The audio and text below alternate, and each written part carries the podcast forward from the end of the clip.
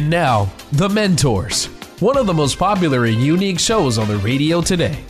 Each week, one of our four remarkable CEOs, including Tom Loarie, John Phillips, and Ric Brutocao, will challenge your thinking about life and work sought after for their success and for consistently putting people first, treating employees and customers with respect, and helping others succeed. Now, these same CEOs, the mentors, want to help you achieve your highest level of profitability, success, and personal fulfillment in life, at work, and in business. Now, here's your mentor. Well, hello, and welcome to the Mentors Radio Show. I'm Ric Brutocao, your mentor host, and today I'm doing an unusual special show, taking a little different approach to challenging our thinking about life and work. I'll be speaking with Dr. John Eastman, former dean at Chapman University Law School, where he is currently a professor of constitutional law. He is also the founding director of the Claremont Institute Center for Constitutional Jurisprudence, on whose behalf he has appeared before the Supreme Court of the United States in over 100 cases of constitutional significance. He's served as a law clerk for Justice Clarence Thomas and has appeared on numerous TV and radio programs as an expert guest. But the title I like the best is what Hugh Hewitt refers to him on his radio show on this very network one of the smart guys. So you will not want to miss this show. His topic is government laws and policies that don't just challenge but threaten our business and our personal freedom. Stick with us. But before we start the, the interview, write down this number 844 610 8265. That's 844 610 TALK. Call it anytime, 24 7, and leave a comment or a question for any of us or our guests. I'm sure Dr. Eastman will inspire us to action today.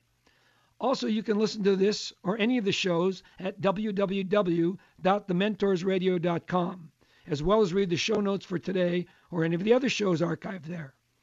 That's www.thementorsradio.com. But enough of the business. Let's get on with it and meet Dr. John, John Eastman. Hello, John. Hello, Ric. It's so nice to be on your program. Well, thank you for being on. It's a great honor. I, I need to tell the, I don't know how long we've known each other, but it's got to be at least 30 or 40 years, isn't it? Dr. Yeah, Eastman? Yeah, we, we, I think we were both uh, five years old when we first met then. we, I think we were five. I think that's exactly correct. Um, we both Actually, go back if to. If I recall, your your your dad or your uncle or somebody was one of on my campaign committee when I first ran for Congress many many years ago. That was my dad. That's correct. He was, and that's how I inter- got introduced to you. And then for years, uh, we belonged to the same organizations, and and in fact, you uh, instructed one of my kids in school, as I recall. I did, and if I recall, he did well. And I went on and is becoming a very successful attorney himself. He would like to feel that, I'm sure. but anyway, uh, uh, John, in, maybe in a way of introduction, uh, I know that you were struggling, um, burning the midnight oil, filing a brief before the Supreme Court earlier in the week, and I'm assuming you got that done, right? Well, we you know we we got uh, that one was in another case, but our mo- our most recent brief in the Supreme Court, we also burned the midnight oil, but a very important brief in the uh, Hawaii versus uh, Trump case, uh, dealing with uh, executive orders on immigration. Well, I think that would be a great place for us to start. I'm sure a lot of our listeners uh, don't have the understanding of exactly what happens and how the court works and why a professor, uh, PhD, JD professor in Orange, California, is doing things with the Supreme Court with respect to something that's happening in Hawaii. So I thought maybe if you could give us a little bit of background, maybe even talk a little bit about your early years when you were clerking for Justice Thomas. Um, that might be a good introduction, and then we can lead into what these challenges are that you're experiencing. Sure, and and I'll do it by way of a uh, since we're we're in the week after Mother's Day of telling a story from my mother who who passed away a few years ago now. Um, when I uh, when I graduated from college and then went on to graduate school and got just not just a master's degree but a PhD and uh, graduated from that, she sent me a set of coffee mugs. It says I have a, a BA and an MA and a PhD. Now all I need is a JOB.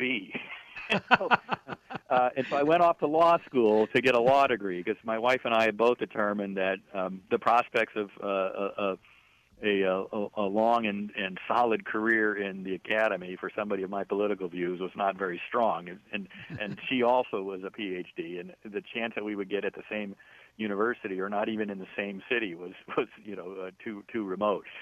So I went and got this uh, law degree, and and short, right out of law school, I got a, a, a law clerkship for, first at the Court of Appeals and then at the Supreme Court of the United States. Um, and there are only four law clerks per justice uh, every year. That's 36 people out of all of the law students in the country that graduate every year.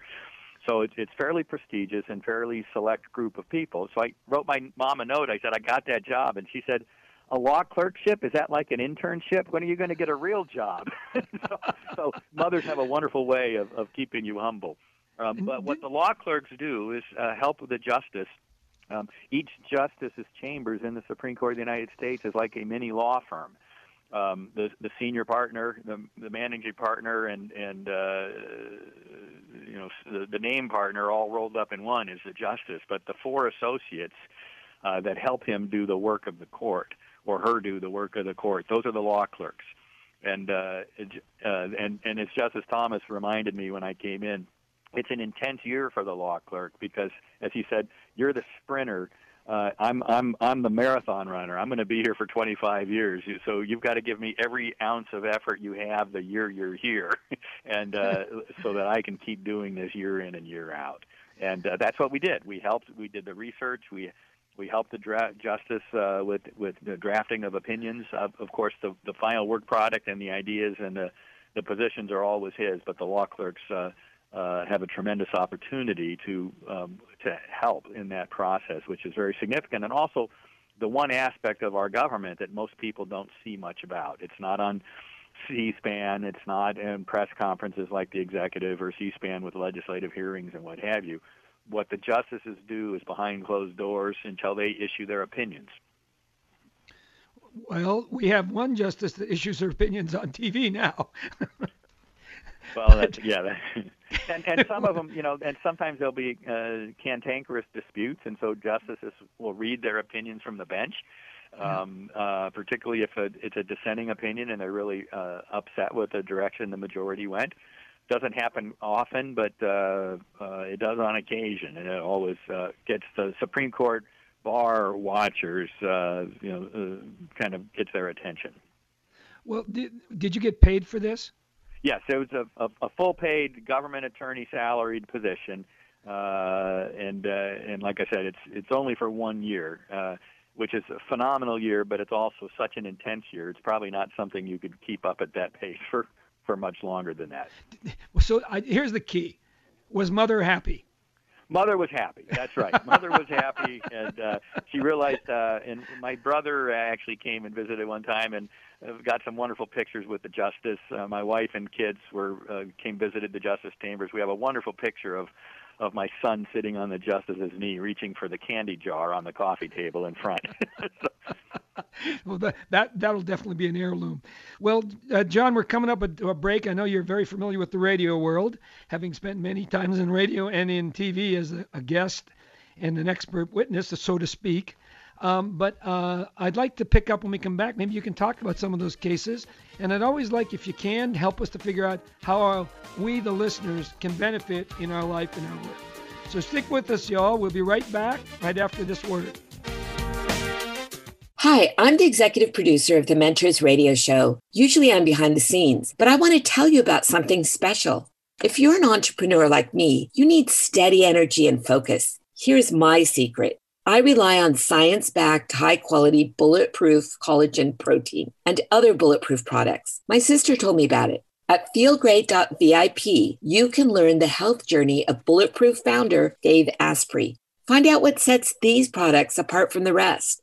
Nothing can replace the advice of your medical doctor, but good nutrition can absolutely enhance your mood, energy, and focus, like it did for me. The demands of business, not to mention important time with family and friends, make steady energy so important. With more than 1 million fans, 1 million fans, I'm not alone in recommending Bulletproof. Go to feelgreat.vip. That's VIP, like very special person. Feelgreat.vip to learn more. Better life, better business. Hi. I'm Christoph Nauer. I'm a certified business and life coach, helping business owners increase productivity, profits, and improve personal life.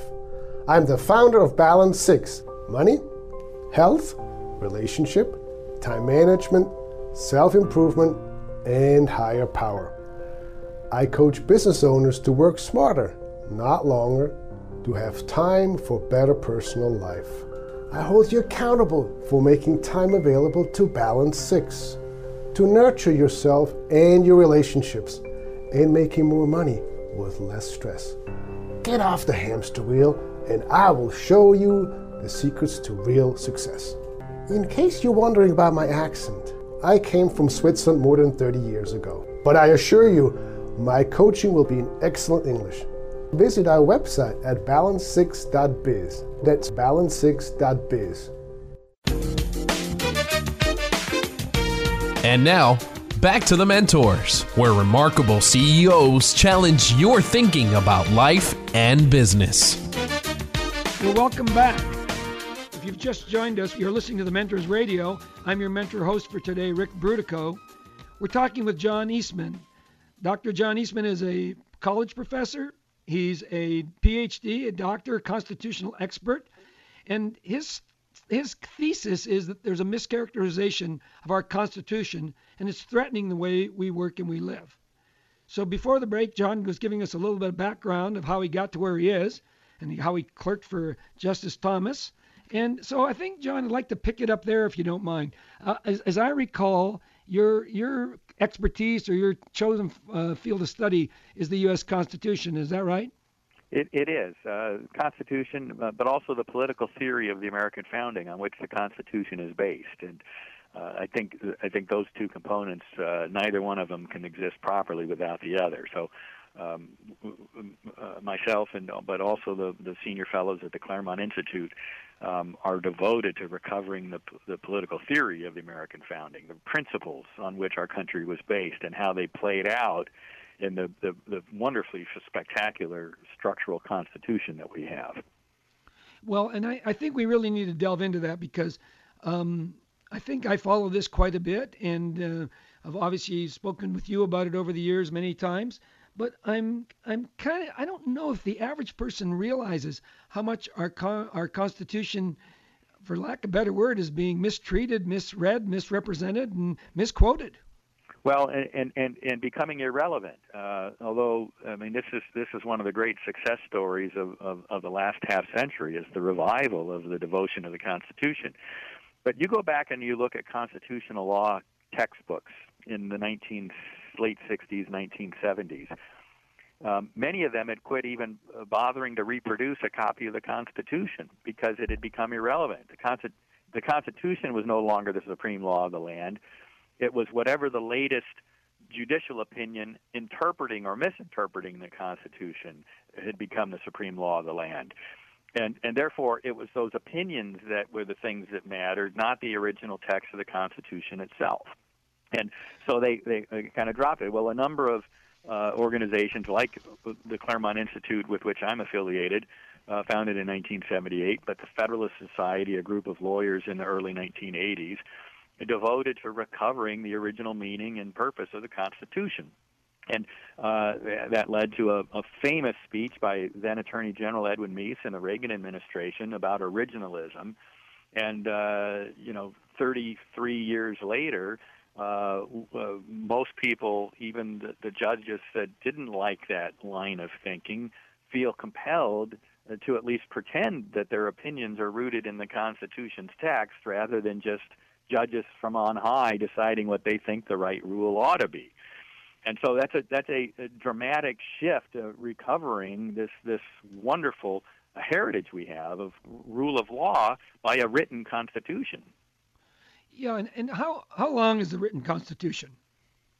Well, it's not that long. Uh, right. you know, it's it's not that long. You can read it in 15 minutes through to right. you know, cover to cover. It takes a little bit more than that to kind of understand some of the language is is a little bit archaic and and the meaning has changed over time. I'll give you a wonderful example. Um, there's a clause in the Constitution nobody pays much attention anymore. States can't impose uh, levies or duties on imports. Well, mm-hmm. most people think today, what's an import? Well, something wine coming in from France or or um, uh, computers coming in from China or whatever. Those are imports. Uh, well, uh, in, in 1787, if if Maryland imposed a tax on tobacco coming in from Virginia, that was also an import. There was a much mm-hmm. greater focus on state sovereignty than we have modernly, and the the word import applied to both. And so, you know, so you gotta you gotta kind of steep yourself in the language of 1787 a little bit to make sure that your understanding of what that language was is accurate. But once that's established, uh, if you're going to have a written constitution, you got to stick with what's written because otherwise you're assigning governing authority over to some unelected judge to decide what he would like it to be and then impose a rule by edict on what it shall be. So here's a simplistic question, and I can only ask it this way. Look, from my perspective, words are words, they mean what they mean. Why and how can they be misunderstood so completely? And that's why I asked you how long the Constitution is. I think half the rulings that come out are probably five times longer than the Constitution. So well, they, how, they, how, how, does this happen?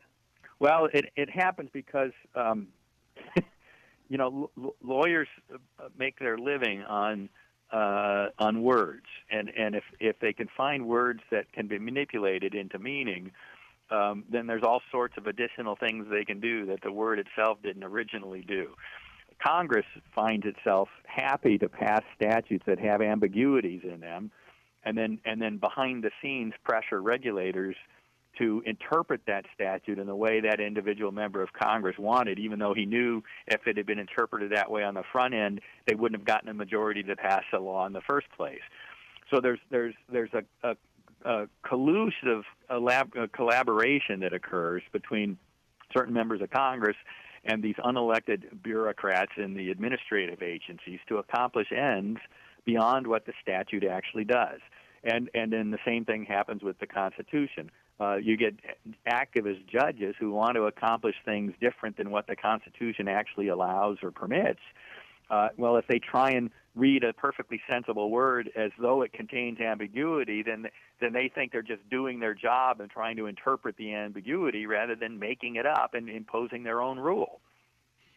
Well, this this strikes me to be. I mean, I know it's the case. I see it all the time on Read the Press, but it when you the, it, it just is the obvious question. I mean, I, most people, I think, realize we have a Bill of Rights amended to our Constitution and therefore part of it.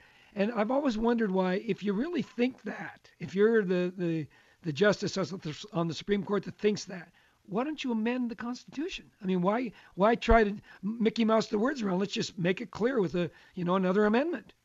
Well, that's that's right, and and in fact, Article Five of the Constitution includes two paths for amending the Constitution. And one of them is not five members of the Supreme Court deciding that things ought to be different than is written. Um, so, so we really are ignoring one of those critical aspects of the Constitution. And when we come back from the break, I'll give you an example of something that's very clear-cut in language, uh, where bills raising taxes have to originate, uh, that the most recent uh, massive tax increase in the Affordable Care Act or Obamacare just completely ignored, and yet the court challenges have fallen flat to try and push back against that violation of the Constitution. Well, I'm, I'm going to look forward to that because I was going to ask you, maybe you can just touch on this quickly. We still have a couple minutes. But uh, so it seems to me, if you look at the Bill of Rights, and by the way, I must say for the audience and for you, I'm not a uh, member of the NRA. I'm not a don't own a gun. I didn't since I served in the service. So that's not the issue. But it seems to me the words are pretty clear. The right to bear arms. How well, can the world, the world, can we look at it differently? So this is the clever lawyering that went into that challenge. And so it doesn't just say there shall be a right to keep and bear arms. It starts off with a preface. It says a well-regulated militia being necessary to the security of a free government, the right of the people to keep and bear arms shall not be infringed.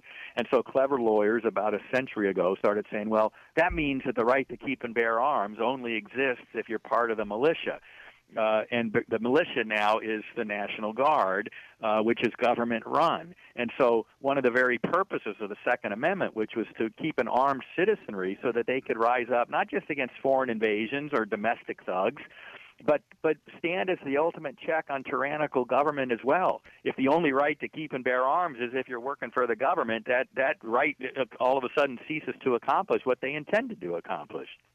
It just creates another police force. Let's face it. That's all it, it does. It does it. It does. Yeah. That's right. And so, so clever lawyers could take that language and manipulate it to to to make, pretend that the Second Amendment meant the opposite of what it actually means.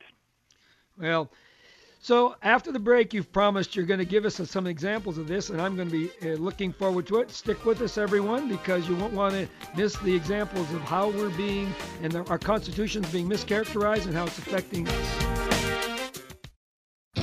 A lifetime ago, young naval aviator Tom McGuire took the oath of allegiance to support and defend the U.S. Constitution against all enemies, foreign and domestic.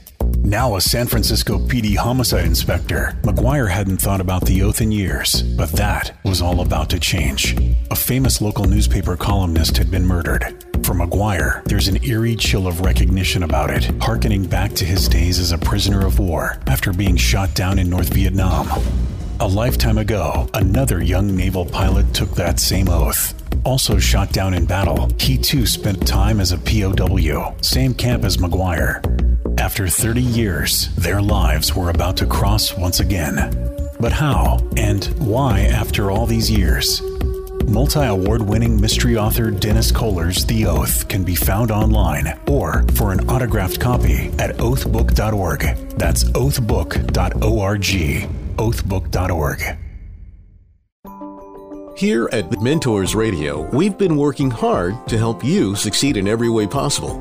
That's why we're proud to let you know about our newest find, BetterCreditDeal.com. BetterCreditDeal.com links you to a credit processing company, Cornerstone Payment Systems, that truly shares your ethical values and that can give you lower rates immediately. They don't just say it, they prove it to you.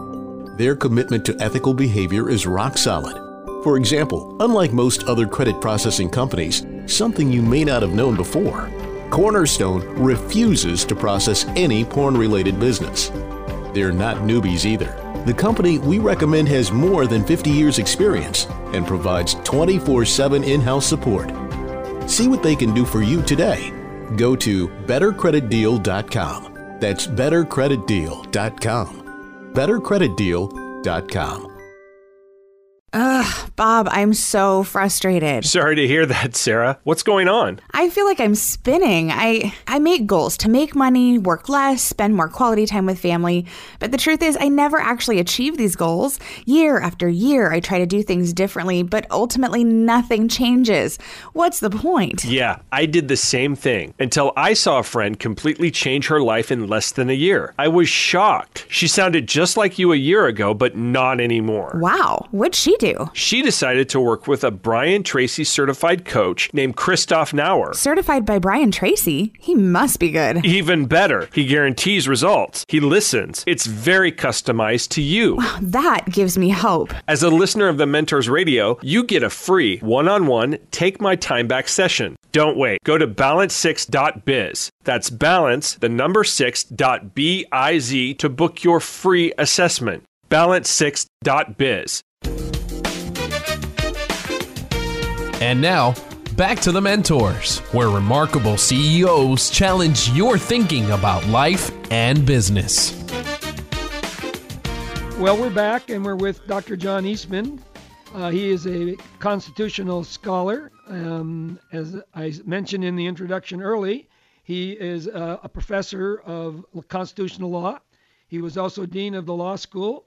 And, you know, his, his focus is the Constitution and I'm learning, and hope you all heard in the previous segment, I'm thinking it could be written in Greek or something, Dr. Eastman, because we all can interpret it differently. Uh, it seems kind of strange. So you were going to give us some examples and help us understand this a little better. So, so the one example I, I hinted at right before the break uh, is this one, and, and uh, you know, for ordinary uh, mere mortals, the language is very clear. It's Article One, Section Seven, the very first clause and it says all bills for raising revenue shall originate in the House of Representatives. Mm-hmm. But the Senate may propose or concur with amendments as on other bills. All right, now uh, that seems pretty clear. If you're going to have a bill that imposes taxes, raise revenue, it has to originate in the House of Representatives. Well, why would the founders do such a thing? Well, remember at the time, the members of the House of Representatives were elected, but the senators were chosen by the state legislatures, not elected directly by the people. The senators also have six year terms, whereas members of the House of Representatives have two year terms. And one of one of the most tempting things for government to do is to always raise taxes.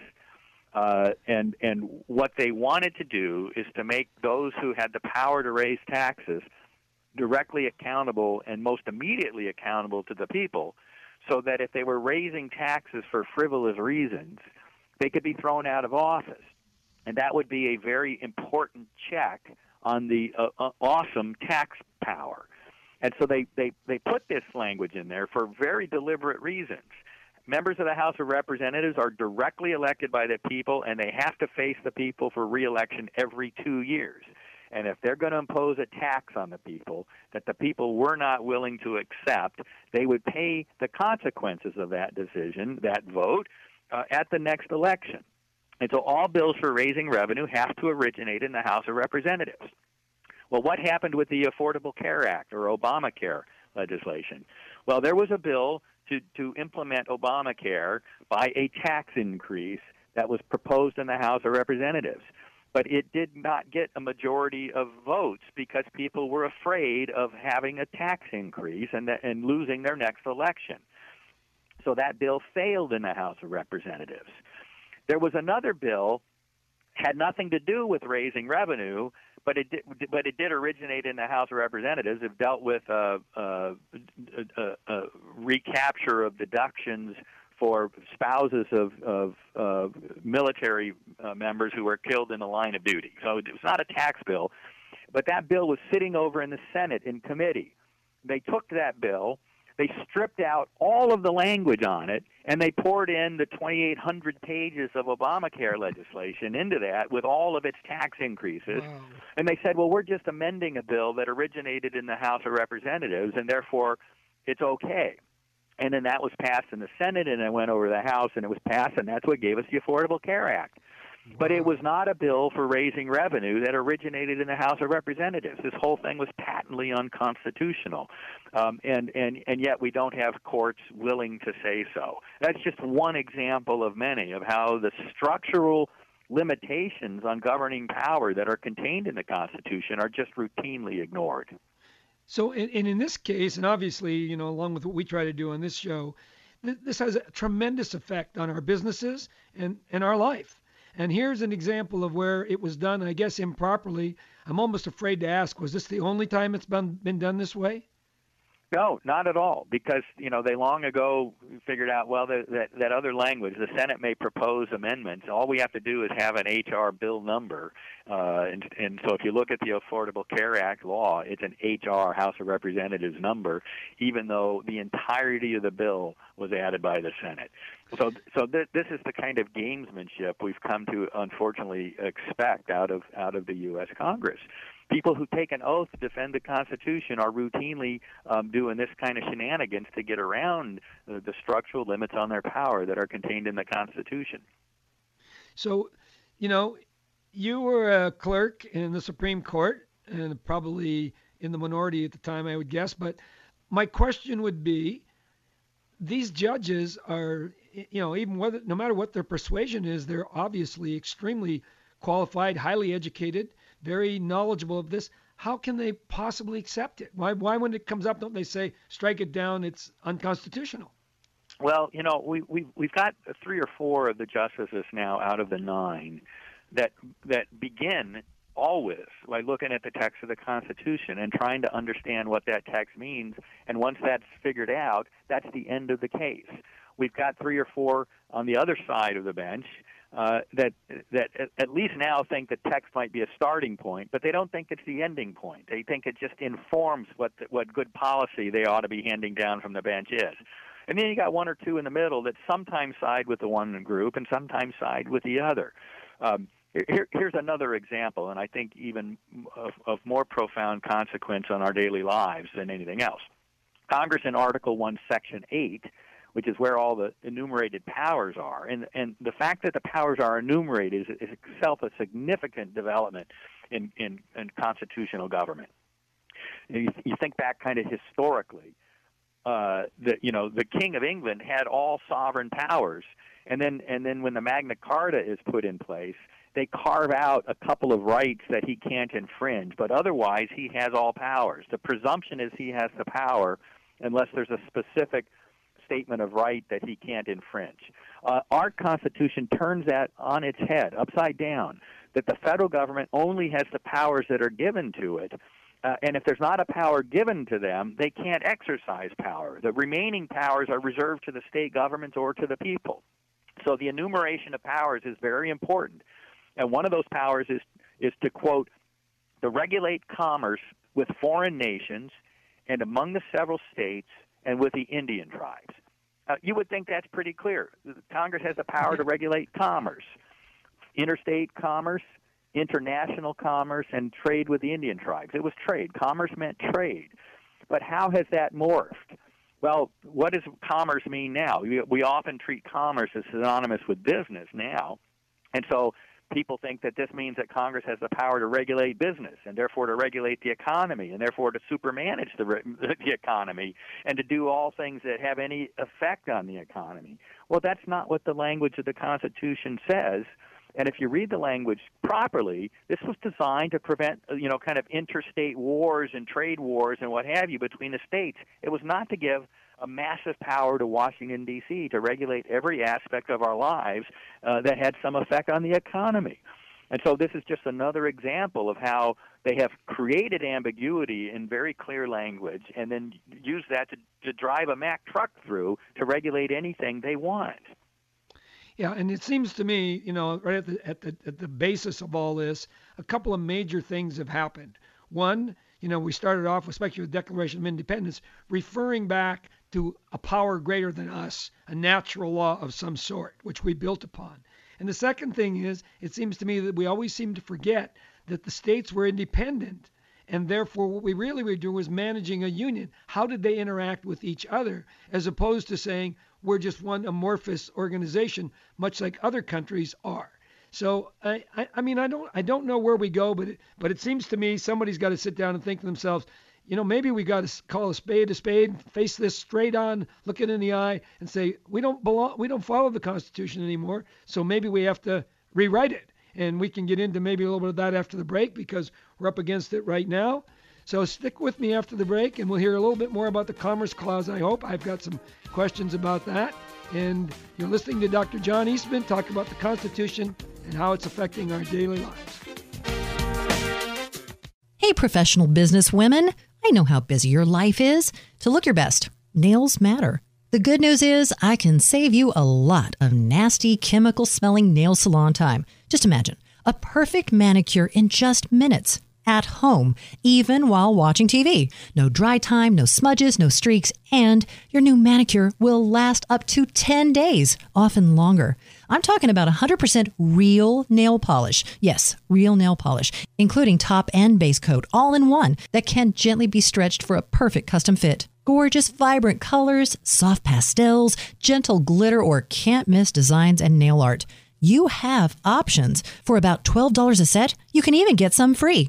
Choose your colors or designs, receive them in about three days. Done. Everything you need is included. Polish easily removes and does not damage nails. Check it out, nailsforme.com. Nails, the number four, me.com. That's nailsforme.com. Hi, I'm the executive producer of the Mentors radio show. Usually I'm behind the scenes, but I want to tell you about something special. If you're an entrepreneur like me, you need steady energy and focus. Here's my secret. I rely on science backed, high quality, bulletproof collagen protein and other bulletproof products. My sister told me about it. At feelgreat.vip, you can learn the health journey of Bulletproof founder Dave Asprey. Find out what sets these products apart from the rest.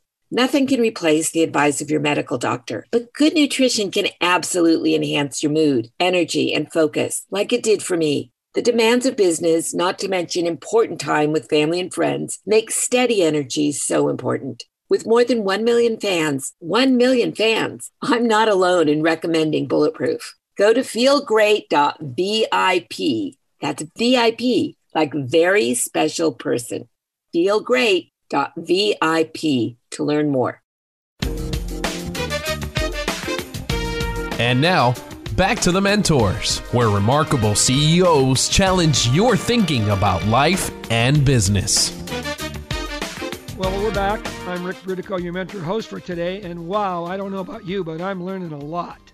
And unfortunately, a lot of what I'm learning I don't like, but you know what? Better to know and be informed than to go merrily about our way and assuming things are going the way they're supposed to go.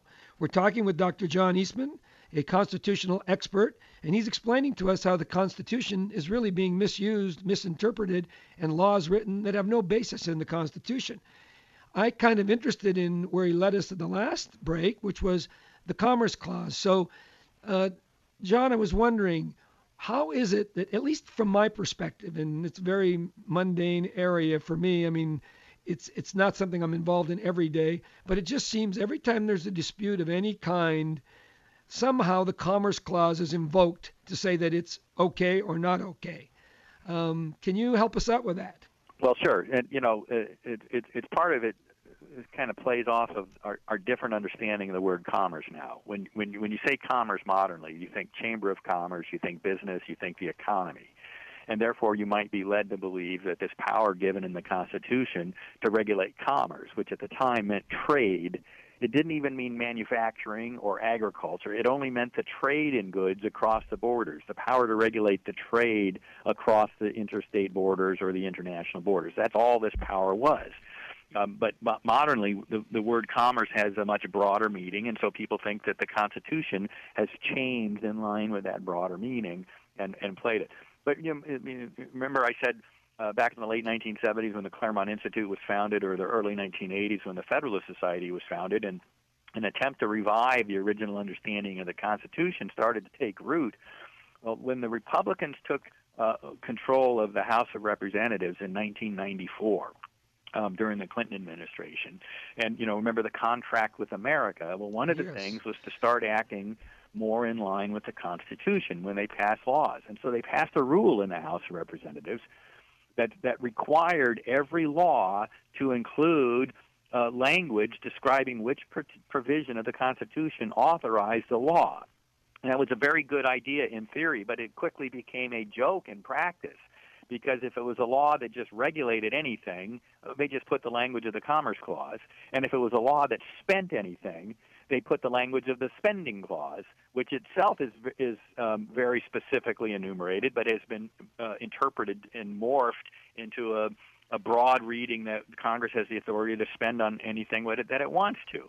So if it involved money, they put the spending clause. If, it involved regulation, they put the commerce clause. And every new bill has one of those or the other listed on it. And and and and it doesn't. It didn't ever accomplish what the original Contract for America folks set out to accomplish by that rule. Isn't that interesting? When you were talking about the right to bear arms before, you went back and quoted the entire uh, first part of the bill, of the Bill of Rights, uh, and you said uh, the Second Amendment I'm talking about now, and you said that they interpreted back and said, well, that referred to when we had a militia, and and so therefore it doesn't refer to the individual citizen. So somebody had the foresight to go back and think what it meant. Certainly, no one can think that the Commerce Clause meant anything but trade between essentially independent territories, or as we call them, states. I mean, isn't isn't there any check on that? Uh, you can't, you know, like it's like we're using the the French dictionary for one set of words and uh, you know what, Italian dictionary for another. They're they're they're similar, but they're not the same.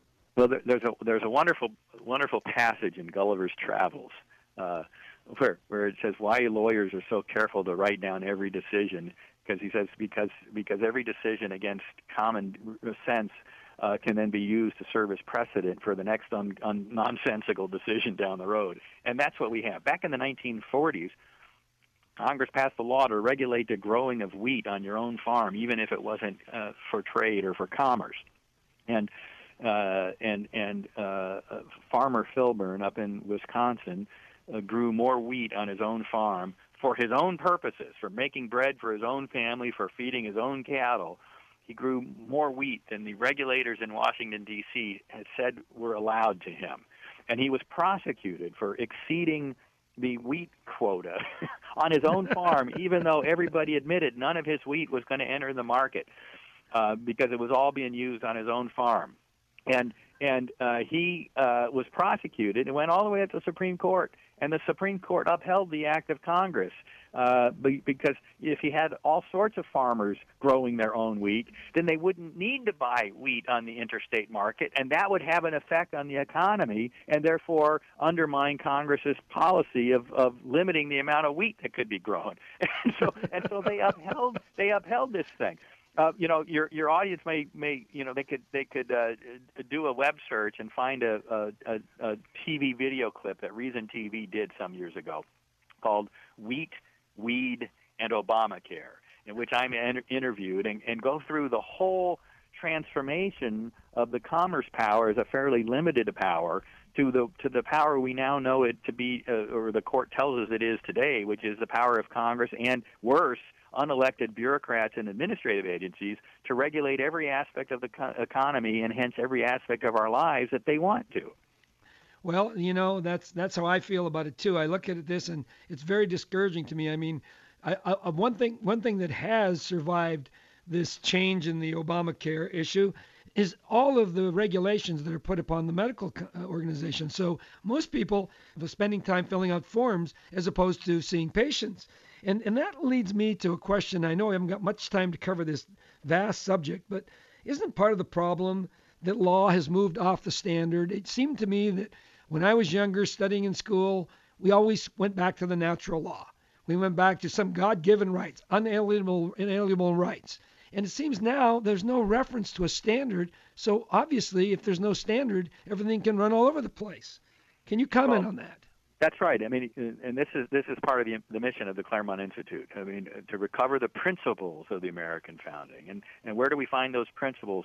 Uh, we've not most uh, uh, in the Constitution, but in the prior document, the Declaration of Independence. And so there are a couple of very important principles there. What Thomas Jefferson said wrote as self-evident truths that all men, all human beings, are created equal, and and a and a consequence of that self-evident truth is that none of us have the authority to rule another without that other person's consent. So government based on consent, which means elections, is necessary. And then the representatives are only allowed to exercise the powers that are given to them by the consent of the people. This is the entire infrastructure of our constitutional system of government. And then the second piece of that is the reason we have those governments by consent is not to do whatever they want, but to secure the unalienable rights that every citizen has directly from their creator. Those rights we have come prior to government from a higher power. They're not gifts to uh, to us from government. And so securing those individual rights puts natural constraints on the exercise of governmental power. We no longer, as a society, accept those two basic propositions. It's now become the majority view that government can do whatever it wants if it furthers some agenda, uh, what have you. And that's not what the foundation cornerstones of our system of government are. Yeah, they've, they've failed to look at the very word that you use, consent. You know, it, it means an election, yes, but it means an election that agrees with what it is they're doing. You can't just get consent because you voted for me. Now I can do anything I want to do. I, I find this so so troubling, and uh, I, I, really don't know where we're going to go with this, except that uh, we have to do something. And so, again, we're coming up to a break, and I'd like to, we've only got a few minutes left in the last segment of the show, but I'd like you to tell us what we can do. How do, what do you suggest that we do to help or to more inform or to somehow get us back to both the Constitution and its predecessor? So, thanks for listening, everybody, and stick with us because I think we're going to hear some really good information in the next few minutes. Better life, better business. Hi. I'm Christoph Nauer. I'm a certified business and life coach, helping business owners increase productivity, profits, and improve personal life. I'm the founder of Balance 6 Money, Health, Relationship, Time Management, Self Improvement, and Higher Power. I coach business owners to work smarter, not longer, to have time for better personal life. I hold you accountable for making time available to Balance 6, to nurture yourself and your relationships, and making more money with less stress. Get off the hamster wheel, and I will show you the secrets to real success. In case you're wondering about my accent, I came from Switzerland more than 30 years ago. But I assure you, my coaching will be in excellent English. Visit our website at balance6.biz. That's balance6.biz. A lifetime ago, young naval aviator Tom McGuire took the oath of allegiance to support and defend the U.S. Constitution against all enemies, foreign and domestic. Now a San Francisco PD homicide inspector, McGuire hadn't thought about the oath in years, but that was all about to change. A famous local newspaper columnist had been murdered. For McGuire, there's an eerie chill of recognition about it, harkening back to his days as a prisoner of war after being shot down in North Vietnam.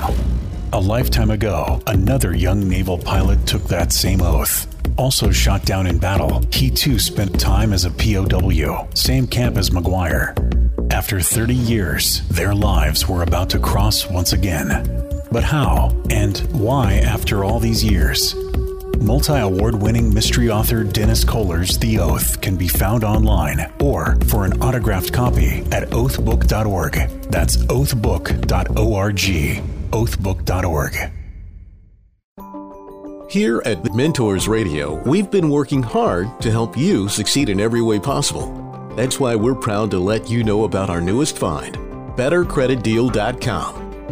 BetterCreditDeal.com links you to a credit processing company, Cornerstone Payment Systems, that truly shares your ethical values and that can give you lower rates immediately. They don't just say it, they prove it to you. Their commitment to ethical behavior is rock solid. For example, unlike most other credit processing companies, something you may not have known before, Cornerstone refuses to process any porn related business. They're not newbies either. The company we recommend has more than 50 years' experience and provides 24 7 in house support. See what they can do for you today. Go to bettercreditdeal.com. That's bettercreditdeal.com. bettercreditdeal.com.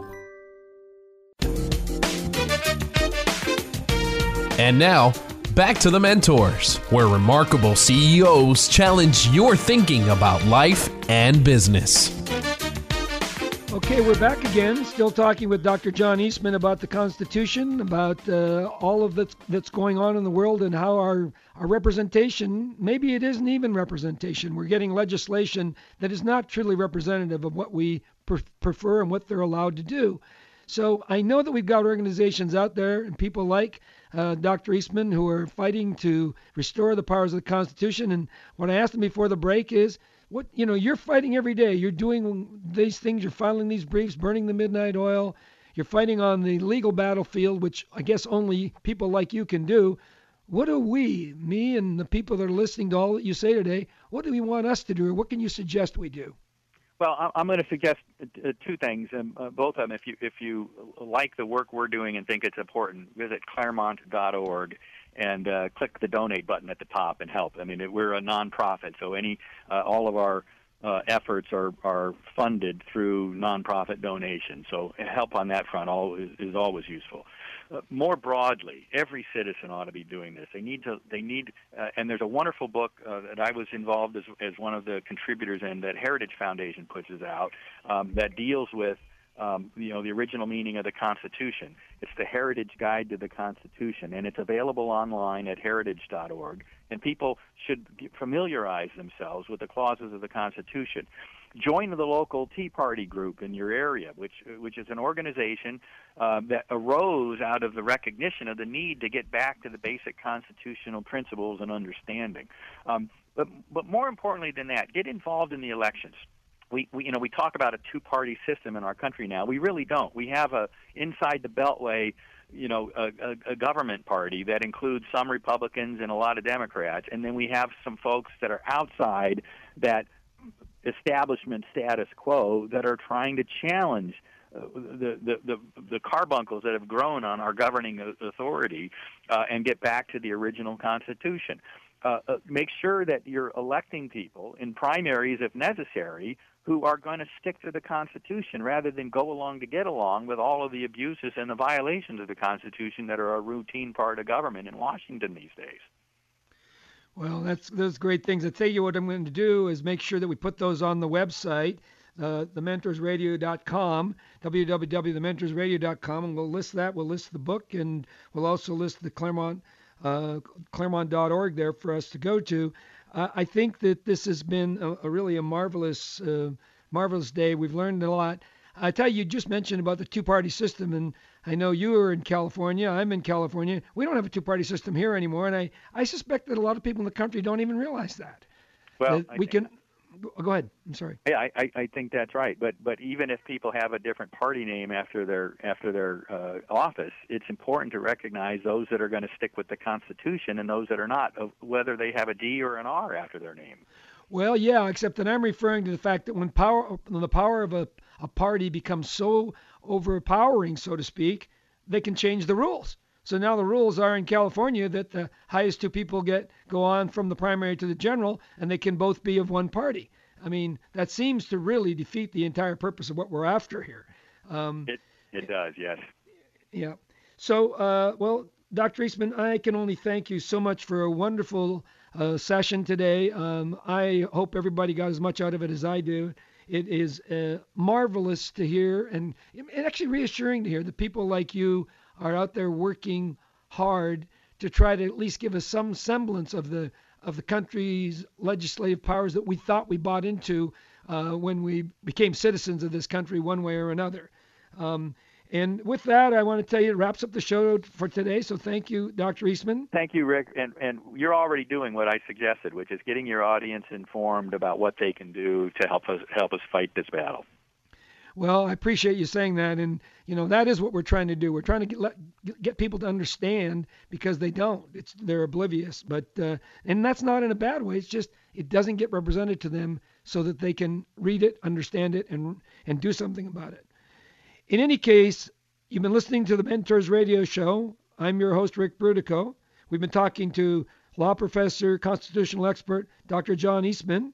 And don't forget to look, like us on Facebook and go to the mentorsradio.com. We'll see you there. This is Ric Brutocao, your mentor host, signing off for this edition of The Mentors and reminding you to tune in again next week at the same time, the same station. And remember, every day, in every way, do your part to make our world, and I might add our country, a little better. Thanks for listening. It's been The Mentors, where remarkable CEOs challenge your thinking about life and business. To get more information about the program or a sponsor, to download a podcast of today's show, or to leave a question for our host, go to thementorsradio.com.